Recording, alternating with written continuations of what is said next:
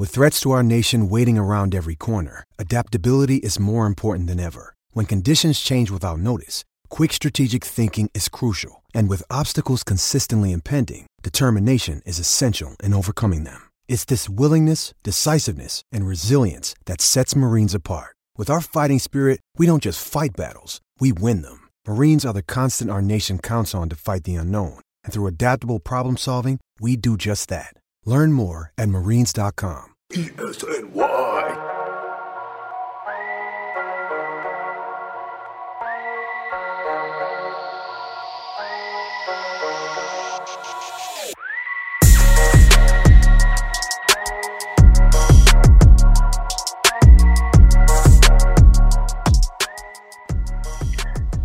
Welcome to the Knicks State of Mind podcast. I'm your host, Danny Small, alongside my esteemed co host, Chip Murphy. How are you doing today, Chip?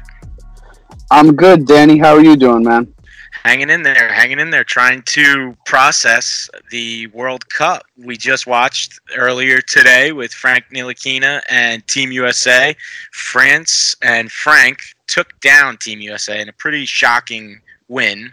Big upset um, but we'll get more into the context and everything um, with Team USA. We're going to start off with Ntilikina because he had a big, big game.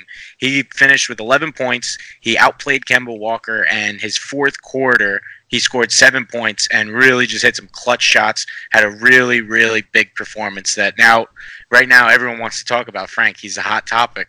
So we figure we got to dive right into it. Um, Chip, let's get your initial thoughts on his performance today.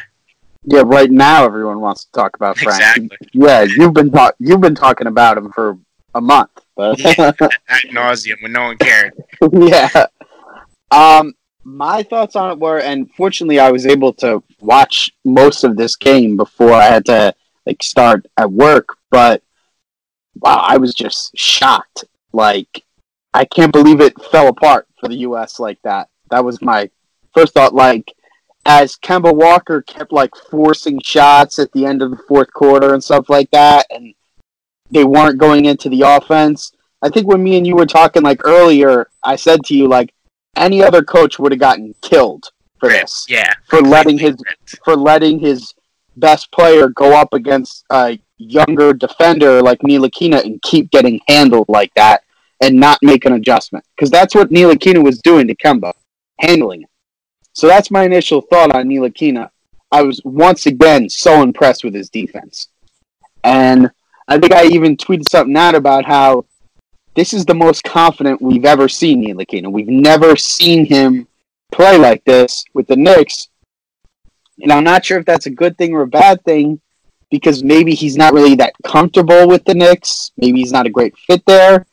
I hope I'm not right about that. But obviously, with the French team, he's very comfortable there. It's his. The coach is someone who really believes in him. I think Bondy wrote about that in the Daily News. It's like his guy. His teammates obviously all believe in him. They've all been talking him up the whole time. Um, I think uh, you just posted something for us about uh, Batum was talking him up again after the game today. Uh, it's a great spot for Frank, and as Knicks fans, we're in a really weird spot because we're we want to see Frank do well, and then it's our country. So as I'm watching the game, I'm cheering on Frank, of course, and then I'm like, holy shit, are we actually going to lose in the quarterfinals? No way, right? like, uh, we're not going to lose. we still have all the NBA players. We're not. Uh, we're not going to lose. I mean, I know this is like the C D team, but wow, still, yeah, it's yeah, still surprising, shocking. I mean, well, I mean, what I read the Begley thing too that said I think they were plus twenty two with Frank on the court or something like that.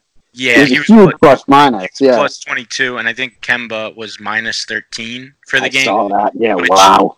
You know, plus minuses I think are like imperfect overall, but there I think there are yeah, definitely definitely. times where you can look at it and you can say like, okay, this means something here. You know, I mean, even if you just look at Frank's fourth quarter plus minus, they were down seven when he came Mm-hmm. in with 8-11 left, and they ended up winning by you know a 10. So in Yeah. that eight minutes he was in, it's a 17 point swing, and clearly he was you know the, basically the catalyst. I know, I mean for sure, like Gobert and Fournier, they they brought him the first three quarters, and then USA just they they did up the intensity and pressure on those two. But like you see, Frank had openings and he had good spots. He had you know he had a couple nice drives, a couple nice dishes. He kind of like really took advantage of that that open space that Fournier and Gobert created. And just to kind of circle back to your point about Popovich, I mean, he got out coached. Like there's every other coach, you know, in that position would be getting ripped right now. And I mean, for, for you don't want to like. I mean, it's hard to rip him too much because, like we said, it's a C team. But still, it's USA. It's all NBA guys, and every single time he did something today, like he went to a small ball lineup. The French coach, you know, Vincent Collet, would he would counter with something like I think the guy I am gonna completely botch his name, but Labeyrie, one of their big guys. Yeah, I think that's the big it. guy with yeah. the fro. He he Yeah, barely. yeah. I, I don't think he played one game all tournament, and then he came in and was like countering some some things Popovich was doing, and not that the guy was you know fantastic because I don't think he scored, might not even have put up a shot, but he was you know he was active. He had four rebounds. He was kind of like you know getting involved defensively. It was like every time Pop tried to do something, thought you know he'd switch it up. It just didn't work. I mean they, they France had an answer every time. Even the Donovan Mitchell, you know, third quarter like outburst. He didn't Yeah. score, you know, and France just kind of put the clamps on him. And plus, like you, you were saying at the end, you know, Frank was shutting down Kemba. It was too like in the final couple minutes when USA needed like a big bucket, they went to isolations against Rudy Gobert, possibly the best defender in the world. Like Yeah. that's that's your go-to when you need a big bucket. Is all right. I know Kemba and Donovan Mitchell are two good guys to have in ISO, but your your big your big move when you need that basket is you know let's challenge the best defender in the world. That just to me that was just mind-boggling.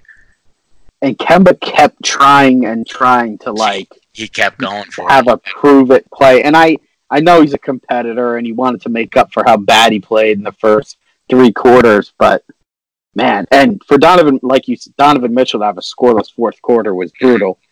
But the thing, the Popovich thing, it's like they made this whole big deal out of how coaching Team USA was so important to him and how he felt passed over when they gave it to Coach K last time. Mhm. I thought he'd just be so prepared for this and he just outcoach everyone because he's Gregg Popovich and it wouldn't matter that we had the C team or whatever, the C my C plus team, whatever you want to call it. And he's Gregg Popovich. So I just figured, yeah, the French team, these guys know each other better than ours our guys do. And the Spanish team obviously knows each other very well and Yeah. the Argentine team. Uh, but I just figured it's Gregg Popovich, and our guys are more talented. And uh, yeah, and I don't know. I said my beast on that. He'd be getting he, the coach would be getting killed if it wasn't Gregg Popovich. Yeah, I, I think I agree with that. And also, you know, just to circle back to your point, like, you know, I think he really like uh, we he should be getting blamed for this. I think like definitely he deserves some, but I also think it's tough because like Miles Turner was getting just beat down by Rudy Gobert today. It- he couldn't Yeah. stop him. And then you know who you turn to Brook Lopez or you know Plumlee after that. That they just they needed one more center. Even and I know I'm going to circle back to the Knicks here, but even like a Julius Randle, like a guy like a guy like him who can kind of play that four or five, like he would have been a great guy to have in small ball lineups down the stretch because he's kind of like he can handle the ball a little bit too. And they just you know when they had to go up against those big centers, you know even like Baynes and Bogut in the exhibition when they lost to Australia, they just had trouble with those you know NBA caliber centers that they had to face off against. Because there's no centers in the NBA. that's, that's yeah, that's the other thing too. I mean, I don't know how many times I saw like high low action today with Yeah. or not just this whole tournament with like, you know, big sealing off the low block and you know, just trying to get actual post ups, which I don't remember the last time I saw like other than maybe like Joel Embiid and a few select guys, you never see post moves anymore. You yeah. you know, everything is just perimeter oriented. The uh, who was it? Uh, I think did, did uh, on Zach Lowe's podcast, Lowe Post. Which just went on that? like last week. Oh, the Bill Simmons one. Yeah, yeah. Yeah, yeah. And uh, Zach Lowe said uh, they didn't ask Aaron Gordon from the Magic to be on Team USA. Yeah. I just figured they did. He's a good player. the- he's yeah. He's like he's the kind of like the exact fit that they needed at that Yeah, athletic, versatile, like bigs who can. I mean, I, I don't think he would have shut down Rudy Gobert or like no, no. completely stopped him. But having a guy like that out there to to kind of you know um, slow him down a little bit, you know that that would Yeah. help. And maybe Khris Middleton wouldn't have had to play center. That's That yeah. like Khris Middleton Bananas. and Harrison Barnes are playing center. Like that's just. I don't care how much more talent you have. That's just not like an ideal situation. No. It's it's tough. And I know they probably weren't. I know they well, they probably were expecting to have Andre Drummond. I think they were probably Yeah. thinking he'd be there. But you got to be prepared for the worst. I mean, and they weren't in terms of the big man situation And even that was they they they got sent killed on the boards, killed. they sent away like Bam Adebayo, who which you know I'm not saying Bam Adebayo is a superstar, but I think he probably would have been a little bit better in this game than you know Plumlee or even maybe Brook Lopez because he can give you something like a little athleticism. Like that's I feel like that's kind of like a lot a lot of what they were missing inside because you saw like when you get a like a top tier center like Gobert, he just they they had no answer for him, and that's kind of, like that opened it up for Fournier, that opened it up for Ntilikina, that opened it up basically for the entire French offense to kind of get anything that they wanted at any time. Well, they just didn't get. Well, obviously, I mean, Lopez just couldn't hit water if he fell out of a boat. That- they that just too. didn't get what they were hoping for. They were hoping for shooting from him, obviously, and then Turner. I mean, I don't know what they were hoping for from Turner. I think he was probably, I guess, more of a. I, I mean, would they have taken Turner still if they had gotten Drummond? I guess so, right? Or was Probably- he I, would of a? I think they would have taken him over, over Yeah. Brook and Plumlee because I mean I like Turner, but like uh, is is he the guy you want starting at center for Team USA? Oh my Like, God, no, in- no. like don't get me wrong like he's a great center to have on your team in the nba and like if he's your starting center you're in a decent spot but you know team usa when you know the other guys he's facing would have been you know gobert jokic uh gasol like he's playing against you know the best of the best it's, Yeah. it's tough to put him there which Mhm. the other thing i don't know if you saw um was it kurt helin from nbc he had a yeah, yeah. his tweet that was uh was it USA will almost certainly play Serbia in the semifinals now. yeah, in the that- losers bracket or whatever. Yeah, Old takes exposed right there because I know uh I know like people in France went nuts like commenting on that and hey the, they got the last laugh I guess. yeah. That was uh, that was a, another shocking thing too. That Serbia, they look like a juggernaut. They yeah, uh, they with the first 3 games they won by like, you know, 50 points a game or something like that. Yeah. all of a I don't know what happened there. Didn't Jokic get benched in their last game or something too? Didn't I read that? Did he, He get got- kicked out or He something? got he got ejected when they played Okay. Spain. He got ejected mid game. I think it was like the third quarter. I want to say, but Spain was kind of like they were kind of dictating the pace of the game. They looked like they were going to win. yeah, Jokic Spain is just a different animal. They're like the Spurs of international yeah. play. They really are. you watch him play, and it's just like the Hernangómez brothers know exactly Yeah. where each one's going to be. Gasol and Yeah. Rubio, like you know, Mhm. like the same brain pretty much. Like they've had that coach who's been there for a while which i mean i think this tournament we've really seen how much like continuity matters to you know Yep. some of this stuff like i mean team usa they they didn't look they didn't look like a team and you watch france like every almost every one of their offensive sets like everyone knows where they're going to be everyone's in the right spots and then they end up getting like a good to decent look every time down i mean it's just it's tough to compete with that when you're just a, an aau team essentially That's why losing Kyle Lowry was a killer. Yeah, that that- was a killer. yeah. I mean, there are a lot of guys like that. Like on the on the Lowe Post, they talked about Devin Booker too. I mean, how big Yeah. would Dev, Devin Booker? Yeah, Simmons was man? killing him for not I was someone going. who was Yeah. even saying like they needed I, yeah, well, I, you know that's that's a whole thing, which I probably I think I agree with Simmons to an extent. Like I think Yeah. like this was good. This was a good thing for Mitchell to to play in it. Like I think this game today will help him overall in his development. But I think like Booker, that that last eight minutes, USA might be in the semifinals right now if they have Devin Booker, you know, instead of you know, I don't know Joe Harris who's on the floor. You know, nothing against Joe Harris. He's I'm like one of his biggest you know supporters, but like Yeah. having So's Gregg Popovich, apparently. He's a huge Yeah, fan. he- he, yeah, Harris was on the select team to start, and then he like he just couldn't get off the floor almost in the Yeah. tournament. Um, but we'll jump ahead a little bit because we kind of brought it up. But uh, Argentina tomorrow. I don't know if you've seen any of this. Uh, Fa- Facundo Campazzo, the uh, the Argentinian point guard. He is electric. Like he's just he's obviously not as good as Kemba Walker, but I would not be shocked at all to see Frank like have a bad game after that, and then all of a sudden everyone's up in like up in an uproar again, saying like, Oh, "Oh, he can't, even, so? he can't even beat like an Argentinian guy. Oh, he sucks again." But this guy, I mean, he's no joke. He like he made this pass the other day against Serbia where he just kind of like brought the ball over to like the left side and then like turned around like he was backing it out.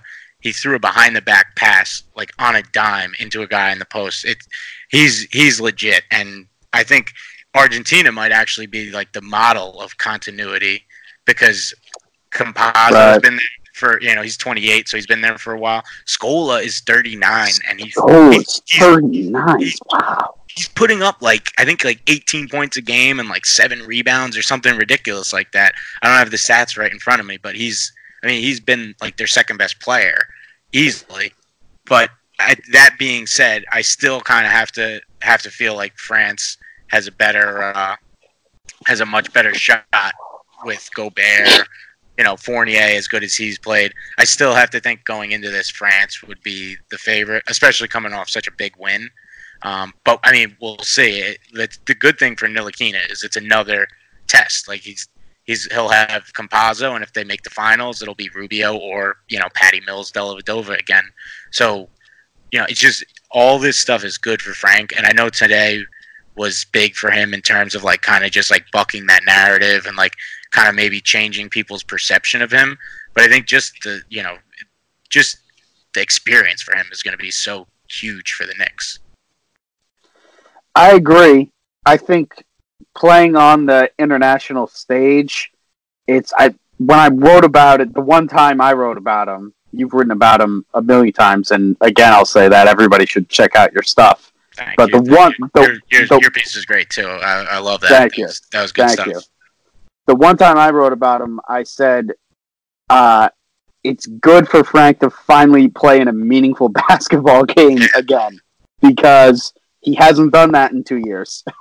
Yeah, hundred percent, hundred percent. And I um, it's it's great to see him so energized. This is. Yeah. Did you see how he was after the game? We've Oh, never I- seen that Frank before. I've I, didn't never, know he was that guy. I've never seen that like reaction before. I, I don't think from him. I think the only time I can ever say like I could I remember seeing something similar was the Indiana game his rookie year, where him and Porzingis, like they I forget like exactly who hit the buckets late, but it was like Porzingis and Frank going like you know just bringing I don't even know if it was a comeback or what, but I remember the Garden. I remember Frank hitting a big three off of a Porzingis pass, and then Porzingis had a couple big buckets, and I remember they were jacked up because that was even at the point where like they were maybe like a handful of games out of eighth place, and like no one really thought it was a serious playoff thing. yeah. But you know, in that locker room, maybe they still you know felt like they had a chance. That's the only time I can ever remember seeing Frank that like jacked up or energized. And that's not like I'm not even saying it because like when he was getting DMPs last year, he's still engaged in the game. He's still like cheering on his teammates. You know, being a good teammate. But like I've never seen that type of reaction. I mean, you saw him going nuts after the game. Yeah, I remember those days. Back then, when you'd defend Frank, you'd uh, and talk about his future, you'd bring up uh, his net rating when he was on the court with Porzingis. So Yeah. that Yeah, was yeah. that was the way to defend him. Yeah, now He's gonna have a bright future with Porzingis. Just Yeah. wait till Porzingis gets back. the two of them the two of them will be great together. Like, don't worry. Yeah, it's we're in a different world now. Now I think at least I've kind of been like I've kind of been like moving this direction, but I think now I'm fully on board of like the let's see uh, Frank and Mitchell Robinson and see if we can replicate that Frank and Rudy Yeah. connection. Yeah, I mean, God, the, I think Knicks wall, the guy from the Knicks wall. I wish I had the name up in front of me. Wrote something about uh, how Elfrid Payton is uh, competing for the starting spot or set to compete or looks like the favorite or whatever. And I just don't get that at all. Why? And uh, uh, in it, he went into like how Frank's gonna have to compete just for a rotation spot, and he wasn't like uh, criticizing Frank or anything. He was talking about how Frank deserves a shot, which is what everyone's saying. And it was like, I just don't understand. Like, it's weird that the international coach has more confidence in Frank than David Fizdale does. Like, and then Scott Perry does. Like, and maybe that's why he's probably going to end up on another team at some point because he does have that six million dollar option for next season. But I don't know. I just I, I think about the fact that they have uh, Dennis Smith Jr., Elfrid Payton, Kadeem Allen, and there's some people who are saying all the Dotson, Wayne Ellington. Like, if you're- if you're, looking at the whole backcourt, yeah, the whole backcourt. Yeah, there's so many guys there. And has he ever? Frank's never really gotten a shot to be a starter. So He's, I think he started like the first couple games last year at yeah, two and that mean, he's started a handful of games in his career, but you're right. He's yeah, he's never gotten that shot to like, all right, you start. You don't have to worry about anyone taking your job. Like you just play your game, and you know, let's see where it goes. yeah. And I, I, I don't even know if he should be a starter, but I do know that Elfrid Payton should not be a starter on the Knicks going forward, or in the or in the rotation going forward. He's I a could- one-year player. I could definitely live with Dennis Smith Jr. starting because he's to me he's the same Yeah. as Frank. They're both what I Yeah. think they're both 21. I know I know Frank is, but I think DSJ is 21. Like they're both young. I think so. Too, yeah. Usually takes point guards a few years to kind of figure out the position and you know get their Took seat. Kemba Walker three seasons. Exactly. You, you know, Yeah. you, you have to give these guys some time, and everyone wanted to write off Frank like so early in his Mm-hmm. career. And uh, like I said about the Gobert, you know, Robinson comparison, this isn't exactly a direct comparison to anyone, but I'm thinking like Frank. Okay, so he's a point guard, I think, but he's not a real point guard. He's more of like a combo guard. Like he can handle Yeah. the ball, but he's also okay if you want to, you know, if you have a higher vol or, or uh, higher usage guy. Like that's what they do with Fournier and DeColo. Like Frank handles the ball a lot, but in a, in some big spots they'll go to DeColo and Fournier and have them run the show. I could see Frank and like RJ Barrett because Barrett's got a good handle. I think I could see him as like a secondary ball handler. I could see that as an interesting backcourt. You know, the two of them because I don't know how much Barrett's defense is. Like I don't I don't know how great that's going to be in year one. Having a guy like Frank out Yeah. there kind of take the tough assignment. I think that you know that's good for a young guard like Barrett or DSJ, like to kind of you know take some pressure off of them on that end of the floor. I mean, yeah, no, I like that idea for sure because no rookie comes in the league being able to play defense except Frank in the last Yeah, however many So- years. Yeah. But uh, I don't know. I've read someone talking about uh, potentially DSJ and Elfrid Payton playing together. And Right. my reaction to that was like, why why aren't we talking about like DSJ and Frank playing Yeah. together? Like DSJ, Frank, and RJ Barrett. Like I could definitely see that as like a kind of like three man. You have like Barrett play the three a little bit, and then yeah. you know you I, I don't know what you do in the front court, but I think that's a pretty decent backcourt because even in a spot like that, we know Frank is never going to be like a 25 point scorer, even like Nah. a 20 point scorer. But I think if he's the type of guy who can just kind of like take it, pick his spots on offense, hit some open shots, you know, maybe rely on like the other guys. Like I mean, we know Smith and Barrett, you know, that they're going to be scorers, you know, eh, during their career. That's kind of part of their calling card. You put Frank alongside guys like that, I think he can be like one of those just like great role players who you're like, man, like you don't always notice him, but like, man, he really makes that team better. Yeah, I agree completely. And I mean, like, literally everyone has said it all depends on his jump shot because we all know he can defend. And you just made the perfect point. He's we know he's never going to be a 25 point per game scorer. We knew that when he was drafted. If he can start hitting open shots, I mean, then he's got a spot. I mean, then he's then there's no question. If he shoots 36, 38% from three point this year, well, then he's got a spot on the team. Then you got to bring him back. yeah. Yeah, for sure. For sure. Like, I, I just, I don't know if he's going to be back. I, I, I have a feeling like there's, Yeah. it's just, we're even this great, like World Cup performance, like Frank's like really kind of like turning some heads. I know he's been a little inconsistent like early on, but he's shown, you know, he's, he can, he has a future in the right system, the right situation. But I just, I still don't know if it's going to be the Knicks. I, it's hard for me to like give a gut feeling, but it's just I with the way the Knicks are kind of like positioning themselves, it seems like they're going all in on on Smith. Um, it just I don't know, and you, just the two years before that, I mean, you have Emmanuel Mudiay, Trey Burke, Jarrett Jack. I mean, think about all the point guards that have you know jumped over Frank in the depth chart. It just doesn't seem to me like he's going to be around for the long haul. And I mean, I hope he is. I, I think he's. I think he's a good player. I think he can help the Knicks. I enjoy watching him, obviously. Um, but it just will. We'll see. I don't know. Yeah, I mean, you make a great. You just listed all the point guards that have gone over him. That Yeah, speaks I mean- the, the lack of confidence in him. That's, that that's not. We're not talking about Russell Westbrook and Chris. yeah. Talking about Emmanuel Mudiay. You know. David. Yeah, David Fizdale looked at Emmanuel Mudiay and Frank Ntilikina and said, "I prefer Emmanuel Mudiay." so, Yeah. Which I, I guess- mean, I don't. I guess that tells you as much as you need to know. But I don't know. You know, hopefully, hopefully they're they're keeping a close eye on him now because I think he's he's this is definitely the best I think he's played in his career, at least since coming over to the Knicks for sure. I think for sure it has to be. Yeah, I mean, it's the most confident we've ever seen him. When he hit that, when he hit that one three and he held his hand up after he hit it, I I don't think I've ever seen him do that. Not that he's hit a lot of threes to be able to see him do that, But, yeah, that was that was a different Frank today. and That was a he even different Frank today.